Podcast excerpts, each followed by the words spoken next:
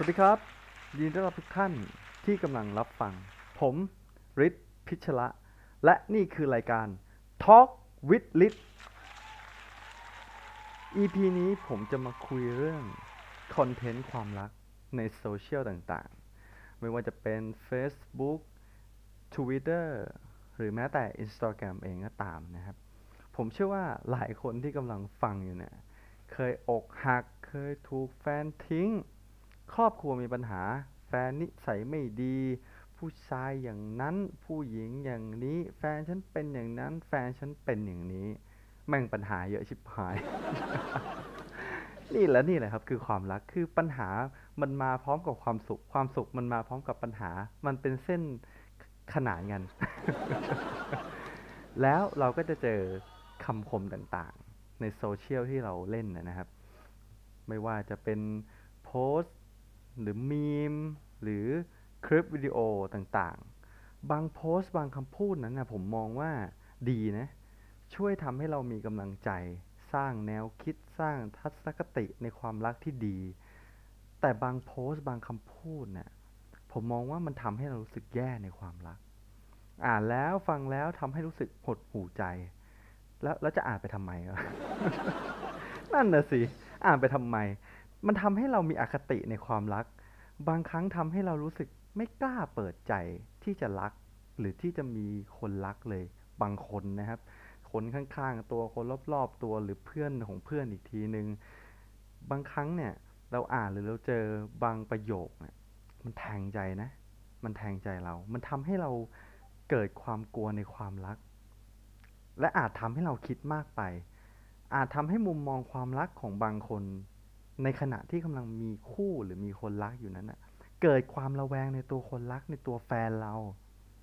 เชื่อกูยังไม่ทำทำเลยเลยไม่กูยังไม่ทำทำเลยมันมันพูดเรื่องที่ยังไม่เกิดขึ้นนึกออกไหมครับ มันจะเกิดมันจะเกิดการทะเลาะบอกแว้งกันในเรื่องที่มันยังไม่เกิดขึ้น เพราะว่าเราระแวงว่า เอ้ย เราไปเจอมา แล้วพฤติกรรมเธอเป็นอย่างเงี้ยเดี๋ยวเดี๋ยวมันจะเป็นอย่างนั้นไหมอะ มันเกิดความระแวงแล้วมันอาจทำให้เราไม่มีความสุขกับความรัก หรือ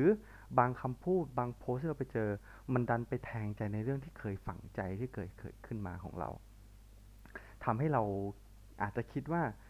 เอ้ยแฟนคนปัจจุบันเราจะเป็นอย่างนั้นอีกไหมเอ้ยมันกลับมาเจอเหตุการณ์เดิมอีกแล้ว แล้วไอ้คำพูดนั้นมันก็จริงอะแล้วมันจะเป็นแบบนั้นอีกไหมนี่คือการกังวลกับอะไรที่มันยังไม่เกิดขึ้นนะครับ กลัวสิ่งที่มันยังไม่เกิดขึ้น จริงๆแล้วเนี่ยคอนเทนต์ต่างๆเหล่านั้นนะครับ ผมมองว่าฟังไว้ ฟังเพื่อความบังเทิง ขับรถเหงาเหงาเซ็งเซ็ง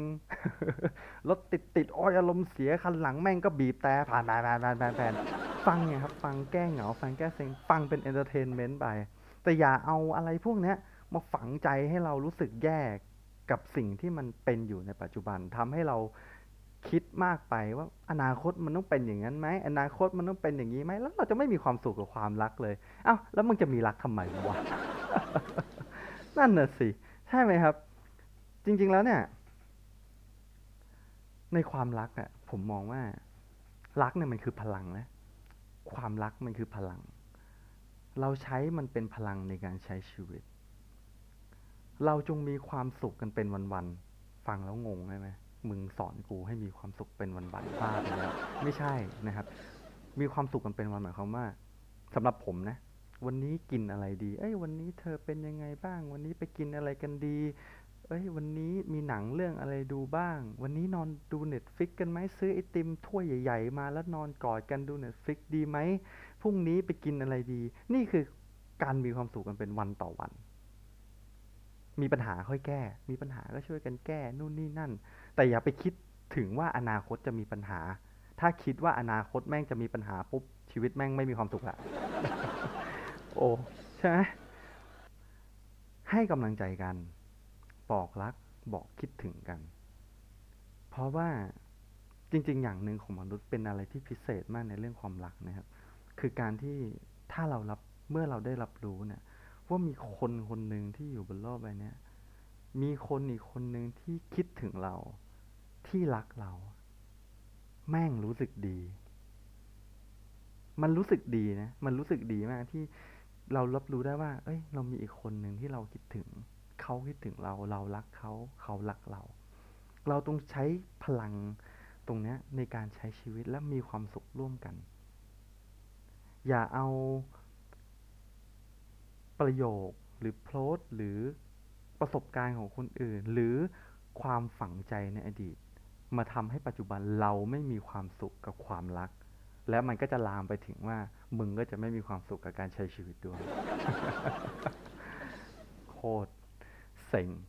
นะครับสำหรับ EP นี้ก็เรื่องสั้นๆ แค่นี้ เพราะเป็น EP แรกของผม ยังไง